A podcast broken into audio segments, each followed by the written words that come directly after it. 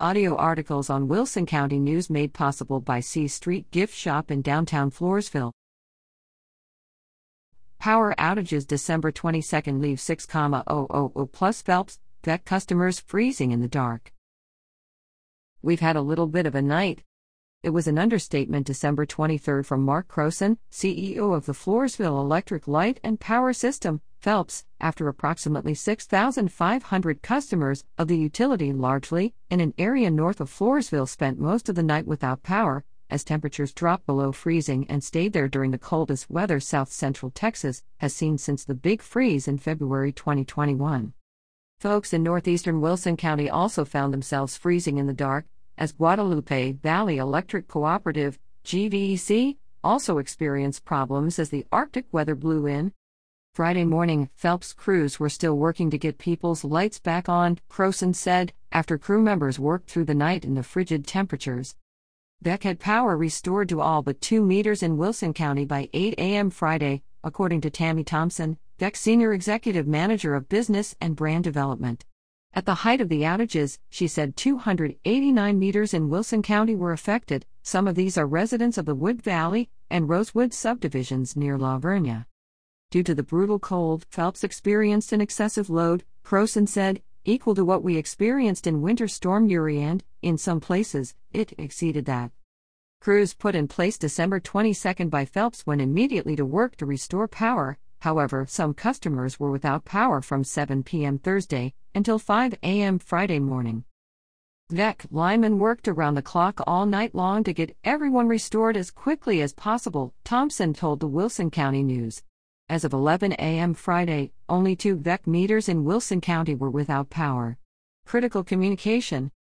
VEC staff also took turns in shifts throughout the night to respond to customer queries and concerns on social media and posting updates almost hourly, Thompson said. Some power blinks were caused by the high winds, customers were advised. We're committed to communicating in these situations, Thompson emphasized. FELPS customer Mars Quahasalatl, concerned about her 86 year old mother and the frigid temperatures in their home near Aurelia's kitchen near Calaveras Lake, was dissatisfied with the utility's poor communication.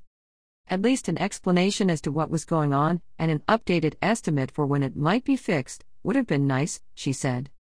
Philip Vipond, who lives in the Eagle Creek area, echoed this. With a new great grandbaby only two months old in the house, he began calling around for hotel rooms after the power went out around 7 p.m. Thursday night. The most frustrating thing was the lack of information, Vipond said. Their messages on Facebook were vague, and when I called them, they only said, Yes, we're aware of the outage. We need more information and better updates in such situations, he said. Ultimately, his power was restored around 11 p.m. and stayed on, so a hotel wasn't needed. FELPS ID's problems.